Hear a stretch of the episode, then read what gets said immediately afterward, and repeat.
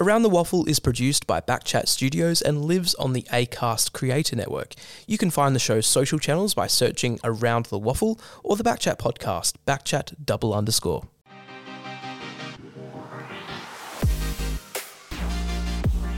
Yes, hello and welcome to all our West Australian football fans for today's edition of Around the Waffle. It may be cold and wet outside here in the West, but the action is only heating up after three rounds. And what a weekend of waffle footy it certainly was. And we're going to break it all down for you right here on Around the Waffle. If you are listening on wherever you get your podcasts, or watching us on the Backchat YouTube channel. My name is Paul Persick. It is always a great pleasure to have your company. And joining me once again, Taylor Cowper. Taylor, welcome to the show. Another big weekend of waffle footy under the belts was Paul. I'm just um, kind of disappointed with some of my tipping, but we'll get to that a little bit later on. But no, great weekend of footy.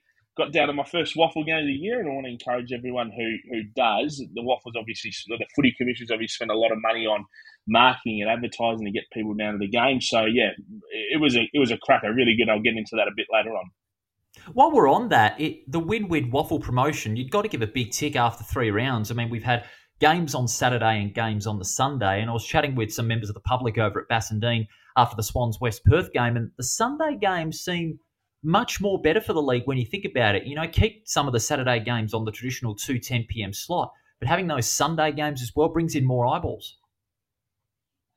And I, and I reckon the uh, the AFL fixturing helps with that a little bit too. So on a Saturday, you've usually got a marquee game on a Saturday night, which means in Perth it's starting bang on five o'clock, uh, usually after the waffle finishes. So I think the Sunday games help from a fixturing point of view from the AFL, but I will be intrigued because um, I'm not going to divulge how much money the, the Football Commission spent on the marketing for this win campaign, but I do know the figure.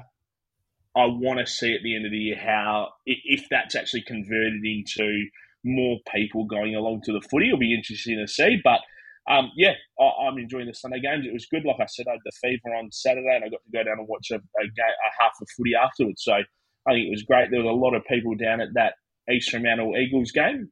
Uh, a lot of people there to see Will Schofield wearing the number, I think it was wearing 81, I think. So I don't think I've ever seen anyone right, yeah. wear 81 in, in any sort of footy. So, no, but there was a lot of people down there, and usually an East Fremantle and Eagles game gets hardly anyone. So I think it's working so far, but we'll uh, we'll see at the end of the season. Early ticks in the box for the West Australian Football Commission mm. in this season. Let's get into the big news stories from round three on Around the Waffle. By the way, you can check us out on our socials as well Facebook, Instagram, and Twitter. Give us a big like. We really appreciate it. Injury concerns at Swan Districts and at West Perth following that Sunday thriller. The Falcons victorious by seven points, but it came at a cost. Keegan Knott, their uh, dynamic forward, he limped off the ground in the third quarter with an ankle injury. And 2020 Sandover medalist and Swans prolific midfielder Sam Fisher also limped off with a hamstring injury in that same quarter. Few question marks surrounding both the players. Well, and Sam Fisher was doing pretty well up to that point as well. He had 16 disposals. And I tell you what, Paul, um, the, the the team at the Swan Districts, all the officials, they must be spewing at the moment, losing two games at home um, it was it was a pretty uh, it, it, was a very very close contest. This one, they obviously only lost really by by a kick, seven points in that game. But yeah, those two outs. Um, don't know how long they're going to be out for. You might know Paul a little bit more on that one, but they are two massive losses for the Swans for the rest of this season. But also, uh, from West Perth's point of view, it could leave a bit of a gaping hole in their forward line because for most of the game, Keegan Knott was held pretty quiet until the second half, kicked five goals. But also, you had the likes of Nathan Murray uh, coming into the forward line and providing such a clutch forward role when the game was pretty much in the balance. So that gaping hole may be filled by Nathan Murray in the next couple of weeks when they've got big games against Subiaco yeah. and East Fremantle in the next fortnight. Well, they've got a massive, the massive fortnight of footy coming up, especially playing um, East Fremantle. I believe that game's at the WACA as well. So, right. um, is it is it at the WACA that game?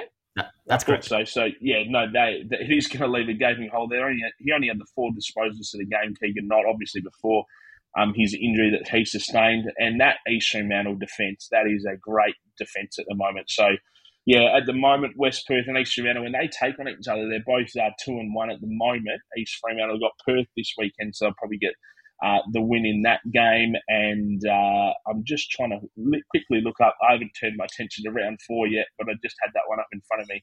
Um, so it will be a fascinating game, and without uh, Knott obviously in the forward line for West Perth against a pretty dominant defence from East Fremantle when they play in the next couple of weeks, it will uh, it will be a gaping hole, gaping hole, like you said, Paul and against Subiaco at Pentanet Stadium next next week when they've got uh, Colton mm. Tholstrup, who did a brilliant shutdown job on Jai Bolton, holding him to 11 touches. We'll delve into that in depth a little later on. But case in point for Sam Fisher, likely could miss a vital game against South Fremantle, who are back on level playing terms. So they're counting the costs as far as the injuries over there at uh, uh, Falcon Land and at uh, Steel Blue Oval as well. Now, we talked about the Schofield exactly. comeback. You were there for a portion of that game. Mm.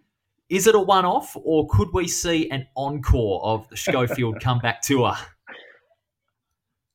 I reckon we might hear some news later on in the week that he might go around again. I think there's a lot of news coming out of the game that he did play. Well, he did play really well. He kicked that goal.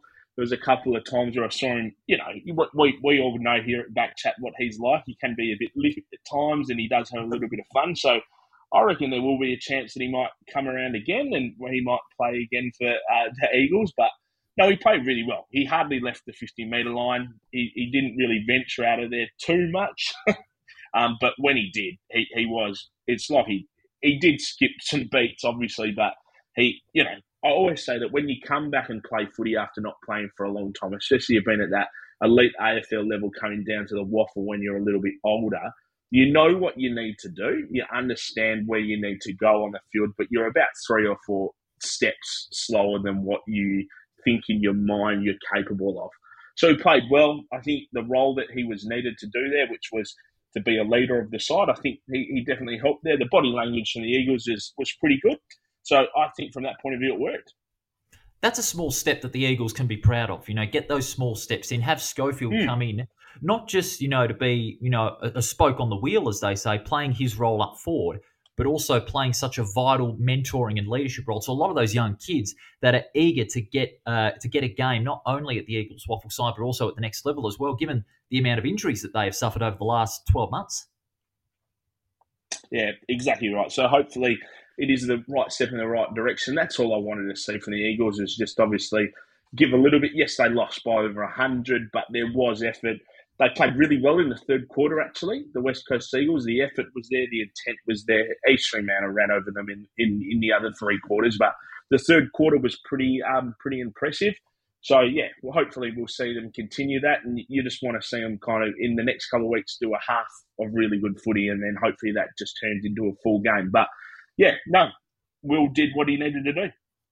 And they have a big test against Claremont at Revo Fitness Stadium this coming Sunday. Now, we're only a month away from the state game that'll be taking place at the Adelaide Oval on Friday night, May the 19th. And after round three, the state squad was announced, Taylor. 34 man squad that will uh, uh, stake their claim for a spot in the 22 when they jet off to Adelaide in late May for what is going to be a huge contest over there as WA look to rec- uh, reclaim the Haydn Bunton Cup that they haven't won in four years.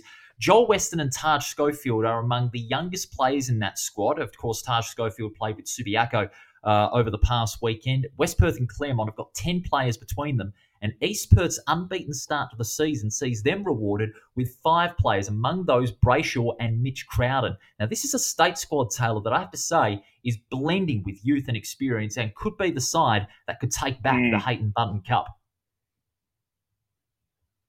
Yeah, you're exactly right. It is a um, a side that does have a blend of really a lot of experience and a really really good mix of youth in there as well. And you know, there's a lot of those sides that are up the top end of the ladder as we look at it right now, Paul. That got some players in there. Um, so yeah, you know, East Perth they've, they've got a few in there from I think um, like you mentioned, Mitch Crowden is in there. Good to see Jack Buller in there as well. Mm-hmm. Um, I thought that was a great selection. We've spoken about him on this podcast a little bit, so great inclusion for Claremont with him there. Um, I like the inclusion of um, who was I reading?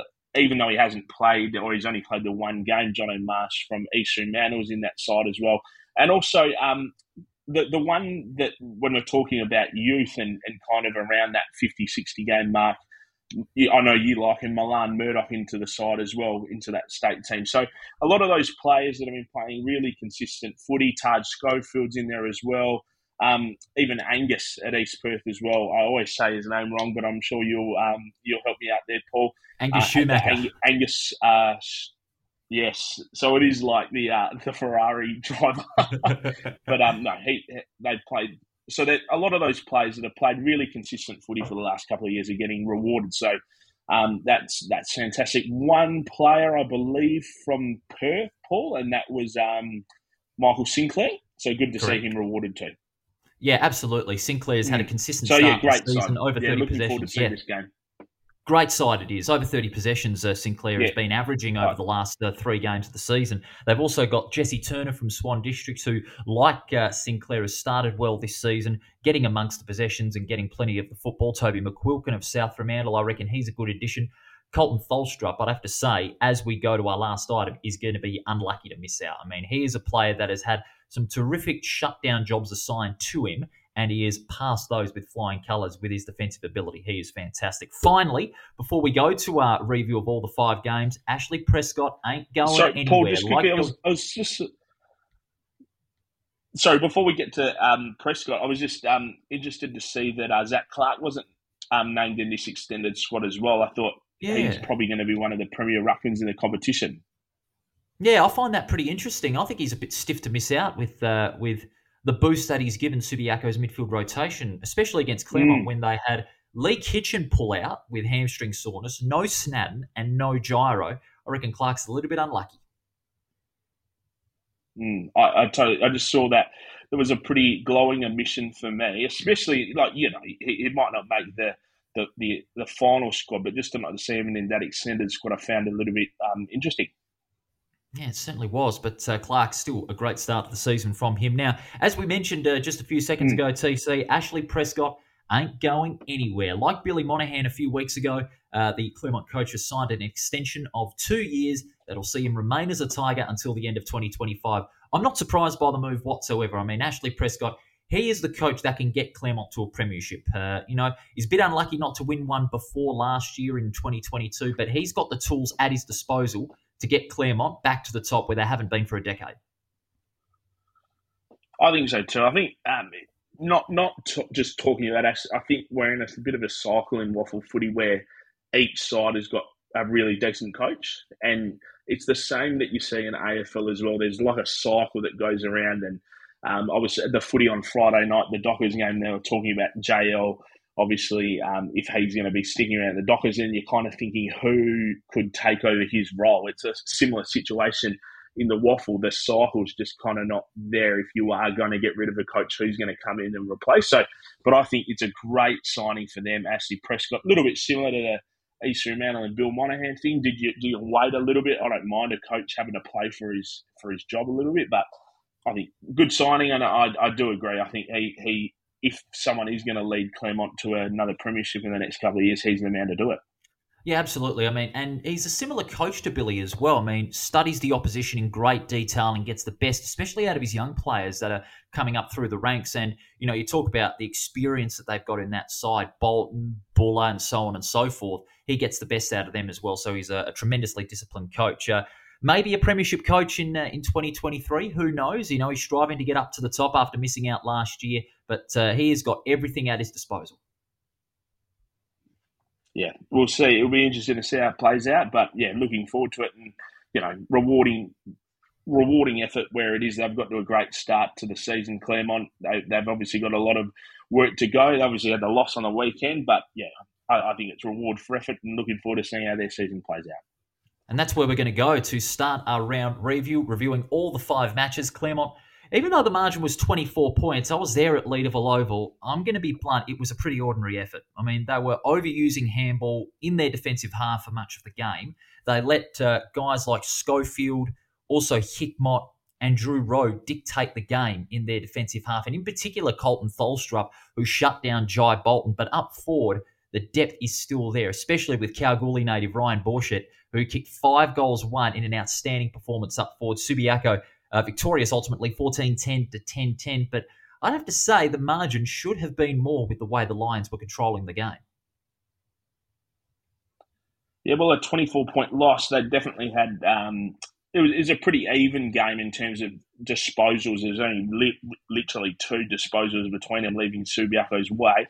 We always talk about kind of Claremont. That's the the style of footy they play. They like to use that handball. They use the ball a little bit more than than other waffle clubs. Um, but yeah, 24 points. You'd be pretty disappointed if you're a Claremont fan heading into this game.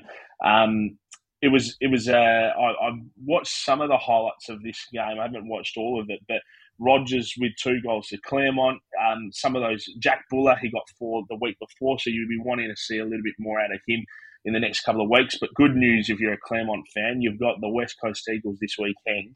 We'll talk about that on Thursday. But great, um, great lead in for them. They they're going to get another uh, win on the board obviously you wouldn't want to lose. Uh, you, you wouldn't want to lose against Subiaco a little bit later on in the year. I thought Claremont were going to head in this game and get the the victory, but yeah, they've got the Eagles this weekend, so uh, they'll bounce back. They'll be all right, Claremont, and they've got a a, a new signed coach, so there's uh, no no nerves there, so they get to play a bit freer, I reckon. Well, they would need to bounce back immediately because at least eight to ten players, their best twenty-two, they were down on form on that Saturday game at Leederville Oval. Rogers well, talked Bolton, about only 13 touches. Yeah. Just... Bolton, yeah, you're absolutely correct. Yeah. Bolton, so, 11 yeah, touches, and he got taken to task. Taken to so. You know, you, you need some. They need some of those players there.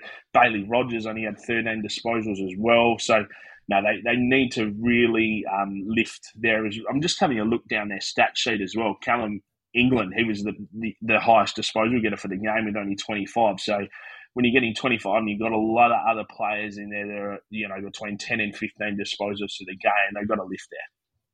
What about uh, Zac Clarke? We talked about him uh, being a little bit stiff to miss out on state squad selection. He certainly proved why he deserves a trip to Adelaide. I mean, the performance he had 31 uh, hitouts and 10 disposals, but gave a lot of opportunities to his fellow on ballers to do a lot around the football as well. It's a great role that he has got over there at the Lions. Well, I don't know if you recall what we were talking about last Thursday, Paul, in, in, when we were looking into this game a little bit more. As we said, Claremont love to get first use of the footy. Mm. Um, if you've got a premier ruckman like Zac Clarke is, he had 44 disposals the week before. Obviously, getting the disposals that he had this week, oh, sorry, hit outs that he had this week, he's obviously um, the, the Subiaco midfield is getting first use of the footy and that puts Claremont on their back legs a little bit. They don't really know how to react because they want to get first use. They like using the ball a little bit more in the midfield. So it's no surprise that that happened. And if Zach Clarke is, you know, getting 31 hitouts a game, if he's averaging over 30, then they majority of the time going to be getting first use of the ball. They can get it inside 50 faster. So yeah, it doesn't surprise me that that happens. So teams that are coming up against Subiaco in, in future rounds are going to have to work out a way to combat that not only with Clarke, but also with the potential returns of Gyro, Kitchen, and Snadden. That's going to further strengthen what is a, a great Subiaco uh, midfield rotation. Great win to Subiaco. They, uh, they are maybe just outside the five on percentage after three rounds, but uh, many now know what they are capable of after missing the five last year. South Fremantle, now they are back on level terms, TC. A strong win over Peel Thunder, 13 14 to 6 12. They started on negative eight, but it's a clean slate from here on in. It was a great win for the Bulldogs. I feel like a tool, Paul. I, I, thought uh, I thought Peel were going to get up and win this game. They ended up losing by almost fifty points. So, yeah, the, I guess the biggest news to come out of this is um, the photos that were in the West Australian the other day, or the Sunday Times, I think it was, with um, uh, JL and um, Pearce having a bit of a chat at the front of this game, but yeah, I was expecting Peel to do a little bit better in this game. They really, um, they really struggled against South Fremantle. We spoke about how hard it is to get uh, to get the win over there. Um, Drakovic, he was good for two goals. That Brendan Archie played really well as well for South Fremantle, but only one um, one goal apiece for the Peel Thunder players. They really, really struggled to try and find uh, goal scorers in this game. So yeah, uh, good to see South Fremantle um, back on that even playing term. Um, but yeah, they've, they've got some tough games coming up as well. So yeah, we'll see how they go for the rest of the season. But like you said, good to see them back on the the playing uh, surface, uh, playing field. Sorry. Now, and I did have a conversation with someone who's involved at um, South Fremantle, and I did talk to them actually about this um, situation around the salary cap. And I think, and this is hard for me to say as an ex Fremantle person, but I think it got blown out of the water a little bit based on what I heard. And if anyone's got any different, please give me a call and talk to me through it. But there was like one accounting error that went wrong, and uh, yeah. apparently there was a coach that was supposed to get this, um, you know, the certification that he was supposed to get, and, and, there was a, there was a lot of administration errors that went on there, and that's nothing to do with Cameron Britt or anything like that. It's just something that was overseen. So from that point of view, it's good to see them back on an even playing field. And Paul, um, I know I've been joking around with you a bit the last week or so about South Fremantle not making the finals, but if they keep playing the way they did on Saturday, then I can't see them not. Well, this Saturday against the Swans, their season starts from zero. I mean, forget all the, the past uh, exactly. three rounds. All the impact of the uh, salary cap breach has been forgotten. Even Dylan Main said uh, in the paper on Monday said that uh, the eight point penalty didn't really worry them that much. You know, they just wanted to focus on, you know, getting a good brand of footy going, getting some good wins on the board. They've done that, and now their season can start from zero. Speaking of Main, he was sensational, leading the side from the front, 23 disposals and 11 tackles. He was fantastic. But you, you made a good point. Peel struggled for goals. Why? Chad Pearson. Yeah. I mean, there is no bigger defensive threat, I would say, in the waffle than Chad Pearson at the present time. You know, you put him along the likes of Colton Tholstrup and also Noah Pecoraro of West Perth. Just the way he's able to get first to the football and get those tackles in, but also his intercept marking. And I'd put him alongside Brandon Ursek as well, among the best intercept markers in the competition. 11 marks he had in that game to go with his uh, 28 disposals. He really shut uh, the Peel Thunder forward line down on Saturday. Yeah. Well, and it just goes to show they um, they, they had six individual goal scorers, I think it was, and they only got one one goal um, for each of them. It says a lot. But South Fremantle, like they got Swan Districts this weekend, and then round five, um, they've got uh, Subiaco. So they've got um, two pretty tough games. You wouldn't really want to be taking on Swan Districts this weekend, but the beauty is they're playing them at Fremantle Oval. And then obviously the week after they've got um, Subiaco. So yeah, two really tough weeks. It's the kind of barometer test that um, South Fremantle would need at the moment heading into the first couple of rounds of this season. But like I said, glad to see them back where they are, especially after what I heard. I had a really in depth conversation with someone at lunch on Friday about this, who's in the inner sanctum there. And yeah, it's good to see them back. Now we go to the Saturday night game, East Perth and Perth over at Mineral Resources Park. East Perth 3 and 0, a big 11 goal win over the Demons, 17 13 to 6 11.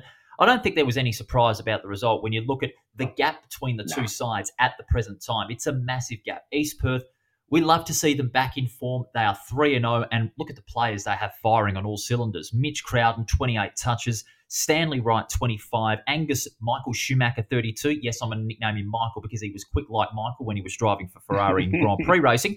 Uh, Hamish Brayshaw and uh, Tommy North with 26 touches. Tommy North, I mean, I have to say, he should be. I was having a look at the paper on Monday and how the hell he's not higher in their power rankings, I would love to know. 12 marks to go with his 26 touches. And he was able to do a little bit more further up the ground as well. He played a little bit in midfield and saw mm. plenty of the footy and showed his class when disposing when uh, East Perth were going into attack. He is a player that not only can play defence, but also can play mid to the best of his ability. Solid player. Yeah.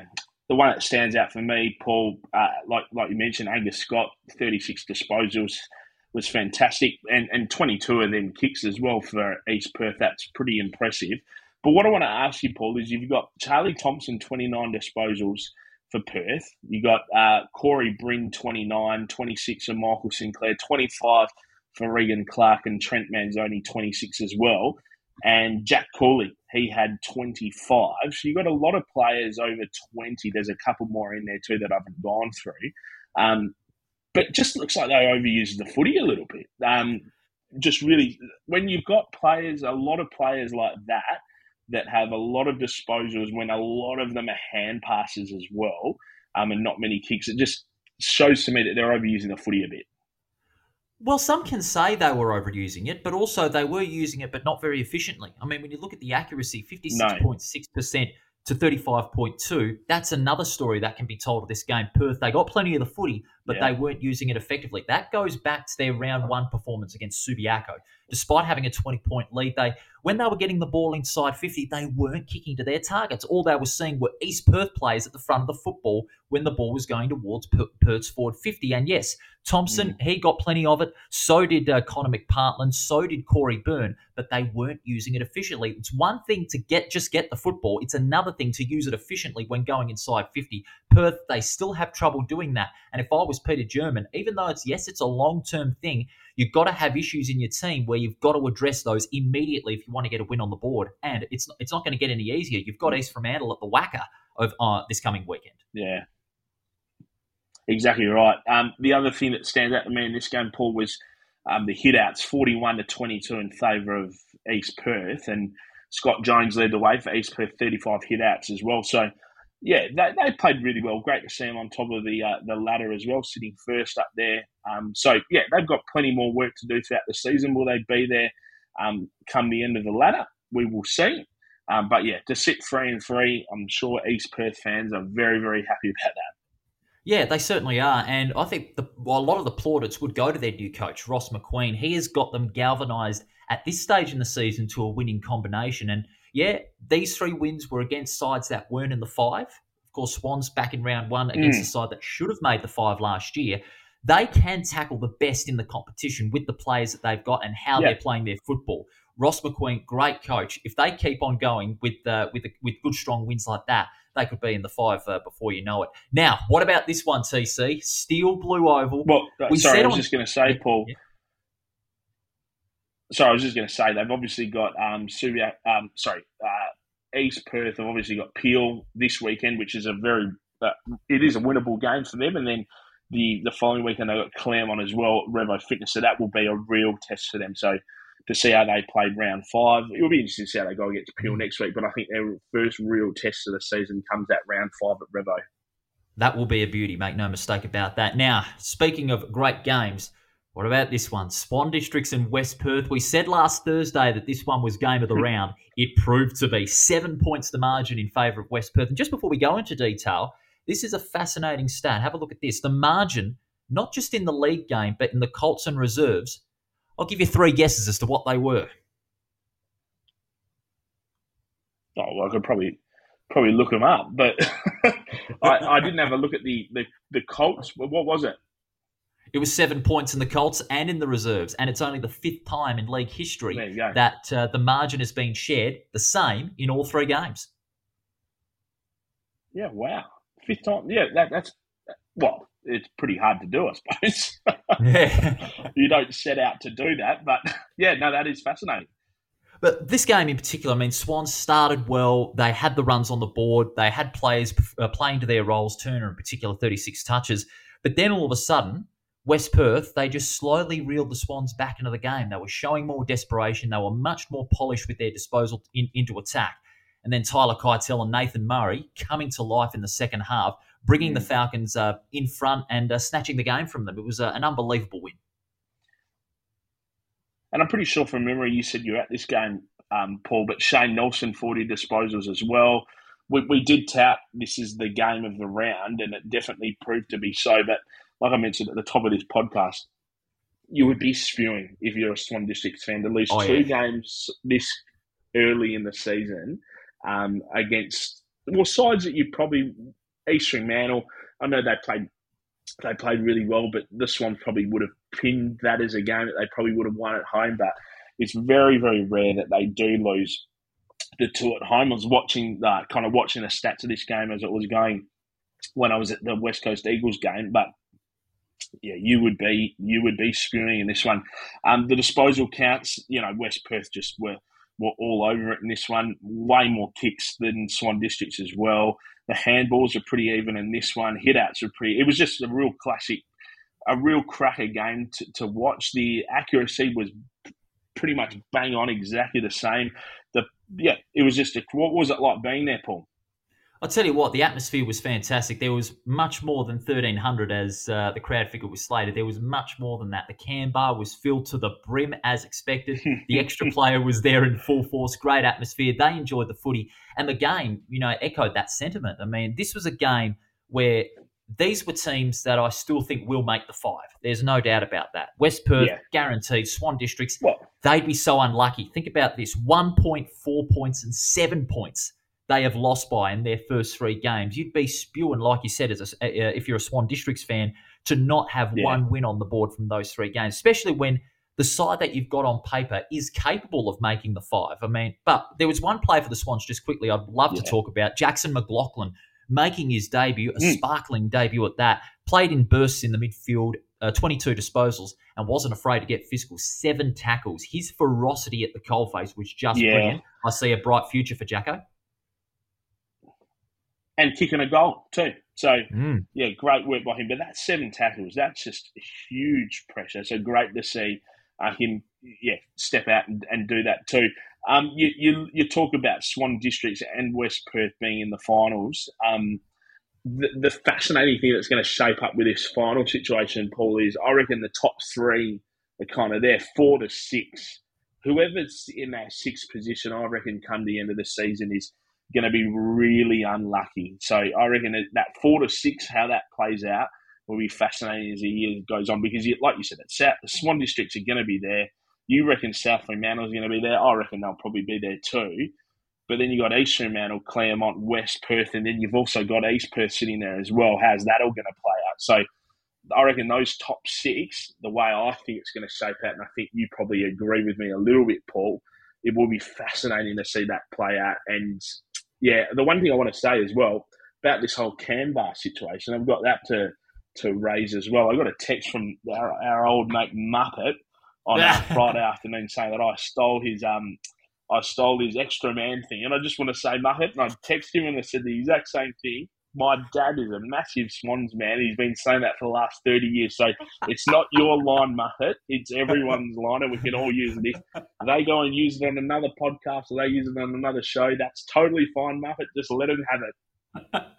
oh, good on you, Muppet. Uh, we, we love his passion. Uh, he's a, a mad West Perth nut, but who can blame him? And uh, it was glad to have him on in the first episode, just quietly, by the way, too. Uh, good on you, Muppet. Hope you enjoyed the game. He did very uh, well. Just on, just on West Perth, um, the way they played the game after quarter time. I mean, it wasn't it wasn't as polished as what we would have expected, but the way they were just reeling them in, getting those goals in, they only trailed by a goal at half time and only within two points at three quarter time. At the three quarter time break, with the way Nelson, Johnson, Keitel, and Murray were going, I was sensing that, okay, West Perth could steal this game with the way they were polishing up the Swans with their ball use and their pressure at the mm. coalface. Then all of a sudden they kick those they yeah. they have those quick goals at their disposal and then they hit the front. But at three quarter time, I was sensing okay, they're fired up. Swan Districts, on the other hand, they look gone. They look gone. They couldn't do anything more. They did everything they could up to three quarter time, and then all of a sudden they stopped. Even though they kicked three goals to four in that last quarter,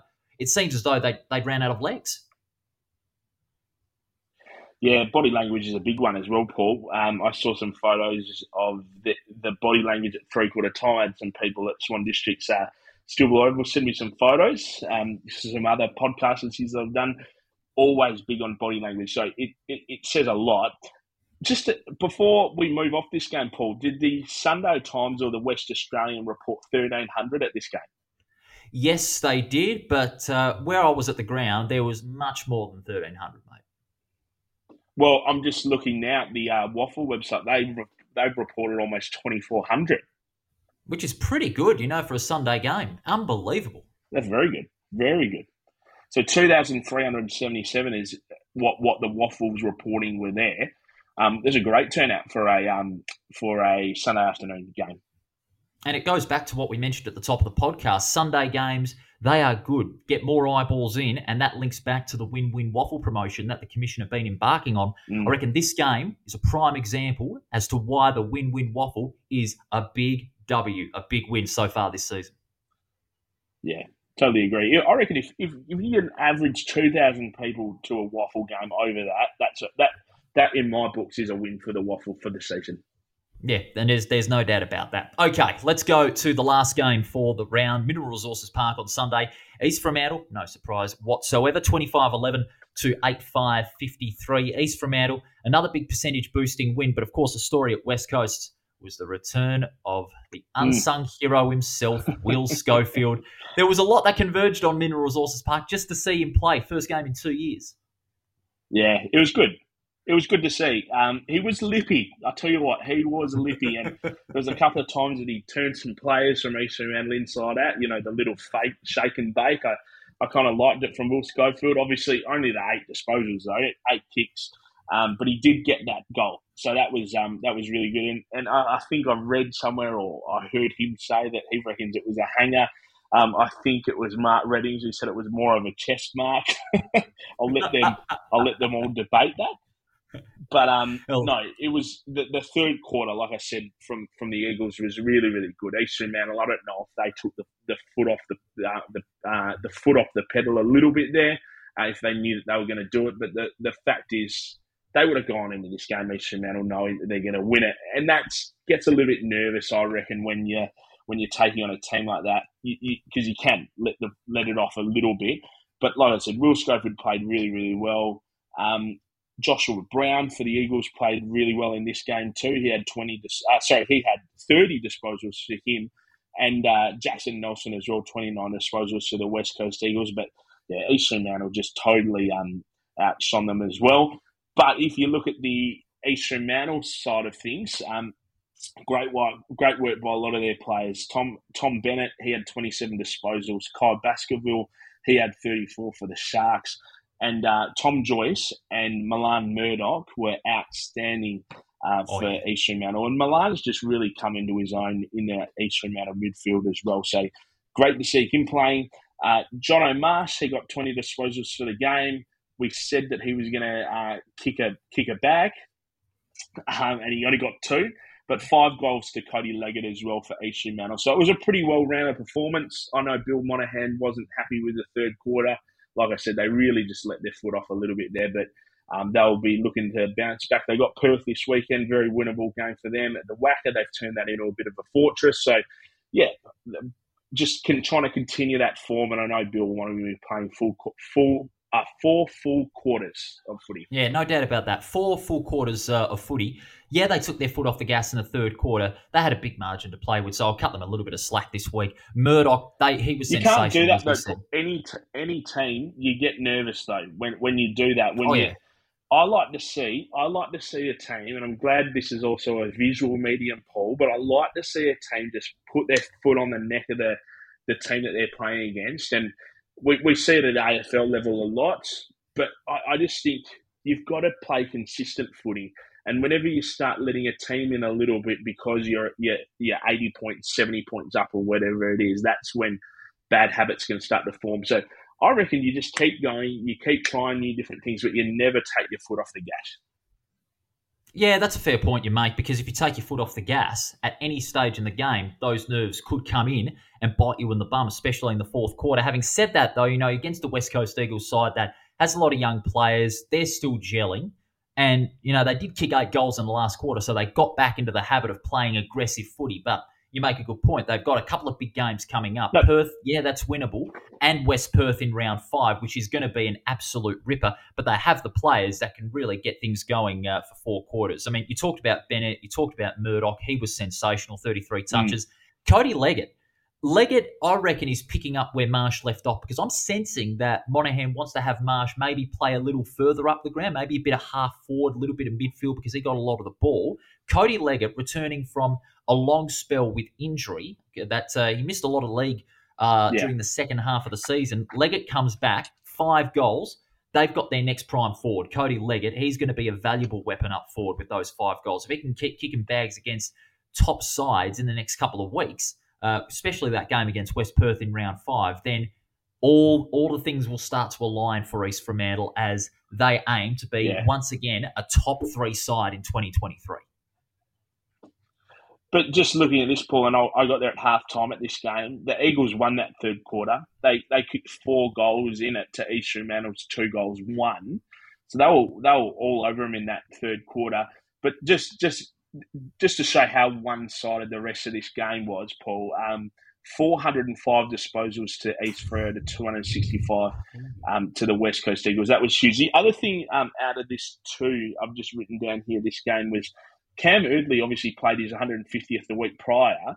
He didn't play in this game. I haven't heard any news, but he was actually at the game. So I don't know if he was just rested for this one or what the case was. I'm trying not to rely on some of my sources as, at East Fremantle as much, but I'll I'll try and find out what the situation is there. We, we might find some news out before we have a chat on Wednesday about this. But I just found it interesting that he wasn't playing, but he was at the game and he looked fine. He was walking around like everything was was okay. So I don't know if they were just resting him because it was a game that they could easily win. I know he's a little bit older and all of that kind of stuff. He does see as a school teacher, so he goes back to school this week. Maybe just a little bit of a break. I don't know, but I just found it interesting that he was on the sideline not playing. Yeah, very interesting story. You know, like you said, 150th game in that win over the Swans in round two, not playing round three. I don't usually assume, but you'd assume that they would manage mm. him, especially for the next two weeks, because they got their first game at home, and then, of course, a big game uh, against West Perth. That one will be expected to be a yeah. clash for maybe top spot on the ladder, as it was uh, last year in round mm. eight. Okay, TC, let's get into the votes. Player of the Year votes for round three. Of course, this is our award for the best WAFL Player of Season 2023. At the end of round 20, the player with the most votes will be awarded the Player of the Year. One vote, Chad Pearson of South Fremantle. I said this earlier. Chad Pearson, the most immense defensive threat in the competition at the moment. He played his game magnificently, 11 marks inside defensive 50, and even shifted up the ground a little bit and saw a lot of the football. Two votes, Cody Leggett of East Fremantle, his five goal bag just outstanding, valuable spark up forward, and the way he's able to find an opening, get the ball out of the cold face, find some space, and uh, especially with those round the corner kicks, he is magnificent. A job well done to him. Three votes. Tom North of East Perth. He is in prime form, TC. Need I say more? His performance uh, instrumental in another big win for the Royals. Four votes. Colton Tholstrup of Subiaco shutting down Jai Bolton. It's usually the hardest task when you're playing on a player like Jai Bolton, who not only gets a lot of the football, but exerts a lot of physical pressure helping out his side. But Tholstrup's job in keeping Bolton to 11 touches, just outstanding. And my five votes, the Around the Waffle top gun of round three, Shane Nelson no of West Perth. That's right. Shane Nelson of the Falcons. I mean, he is showing why age is just a number out there on the football field. 40 disposals, five marks, seven tackles, and six inside 50s. He, dare I say it, was the cornerstone of West Perth's comeback uh, after, after quarter time. The way he used the football, the way he crashes through the packs, and his first two at providing centre clearances for West Perth, just outstanding. Now, the leaderboard after round three. We do have an outright leader, and that is Tom North of East Perth with eight votes. Ben Sokol and Shane Nelson are tied on five. On four is Jack Buller, Will Brody, and Colton Tholstrup. On three, Tyler Keitel and Jai Bolton. On two, Cody Leggett and Milan Murdoch from East Fremantle. Chad Pearson of uh, Jimmy Miller, I should say, of South Fremantle also has two. And on a single vote, Chad Pearson, Aidan Clark, and Carl Warner. That's the leaderboard after round three, TC. Yeah. Um, I, I, actually I haven't spoken to you about this, Paul, but I'm actually trying to work on a prize for the um, for the, the winner of this. I think we might have one coming up. So, yeah, I it, and it might be a, a, prize worth playing for as well. But um, yeah, it's been a great year. Tom North has been great from East Perth. Shane Nelson, of course, you couldn't go past him with the uh, five votes for this weekend. Good to see Jack Buller up there, and he's been rewarded with his state um, side again. So um, yeah, great, great uh, top five for this week. And yeah, like I said, you've got to be winning footy, Paul, to make sure you're in the uh, the top five. So, yeah, great, great top five by you this week. I love it. Thank you very much. Of course, we'll keep it going in round four next Tuesday when we review the fourth round of the WAFL season. Now, before we go, TC, you mentioned at the beginning your tipping. I'm afraid for you, it was a nightmare. it wasn't great. We'll, we'll, we'll just leave it at that. All right. Well, uh, I'll try and redeem myself on Thursday when we have a chat. But yeah, it, it was not great. I tried to go a few roughies, uh, but yeah, no, it was it wasn't. Yeah, we'll just leave it at that. Okay. just a reminder: four to two. You can thank me later.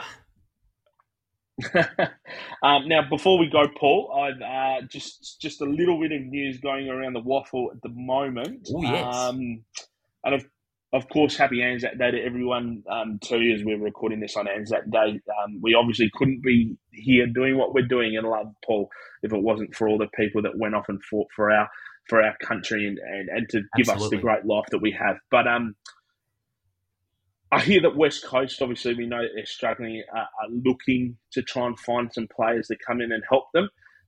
I'm under I'm under the understanding that they've been speaking to a couple of AFL players that were delisted by AFL teams last year. There's a couple of names going around the place, but I will just say, uh, would not be surprised if um, Quinton Narkle plays a couple of games of waffle footy this year. Quinton Narkle, of course, part of the, the great footballing family, the Narkles, uh, Phil Narkle amongst those. But Quinton Narkle, that is an interesting one. But uh, we'll uh, hopefully have more details if they come to hand before Thursday's episode, mm. and we'll bring them uh, to our listeners and viewers on Thursday in our preview episode. Well, obviously delisted by Geelong at the end of last year, um, but right. they just need they need all the help they can get, and he's uh, I think he was um, from memory. I think he is twenty six. He'd be 26. 26, 25 or twenty six, I reckon um, Narkle. So there is a chance he wants to play good footy, and there might be a chance that he gets back into the AFL. But you know, if he was to sign with the Eagles and play in their waffle side, um, you know, he's getting looked at all the time by them. There might be a chance that he can go back. I don't know if that's in his thinking at all, but yeah, just hearing along the grapevine that the Eagles are looking at a couple of delisted players from 2022 around the AFL, and um, that name Quinton Narkle has come up a couple of times. Well, we'll uh, have more on this story uh, as developments come about over the next couple of days. Of course, our preview episode on Thursday will uh, hopefully shed some more light on that developing story. TC, great job from you as always, mate. I'll, uh, I'll see you on Thursday. Thank you. See you then, Paul. And to our listeners and viewers, we really thank you for your company on another great edition of Around the Waffle. Don't forget, tune in Thursday. We'll preview round four. It's another big weekend of WAFL footy. You can uh, give us a like on our Facebook, Twitter, and Instagram as well. That's where we, you'll find us on our socials. We uh, really appreciate all the support so far in the 2023 season. Keep those likes coming. Thanks, Taylor. Great job from you and to our listeners. We'll see you next time for our preview of round four. Around the Waffle is produced by Backchat Studios and lives on the ACAST Creator Network. You can find the show's social channels by searching Around the Waffle or the Backchat podcast, Backchat double underscore.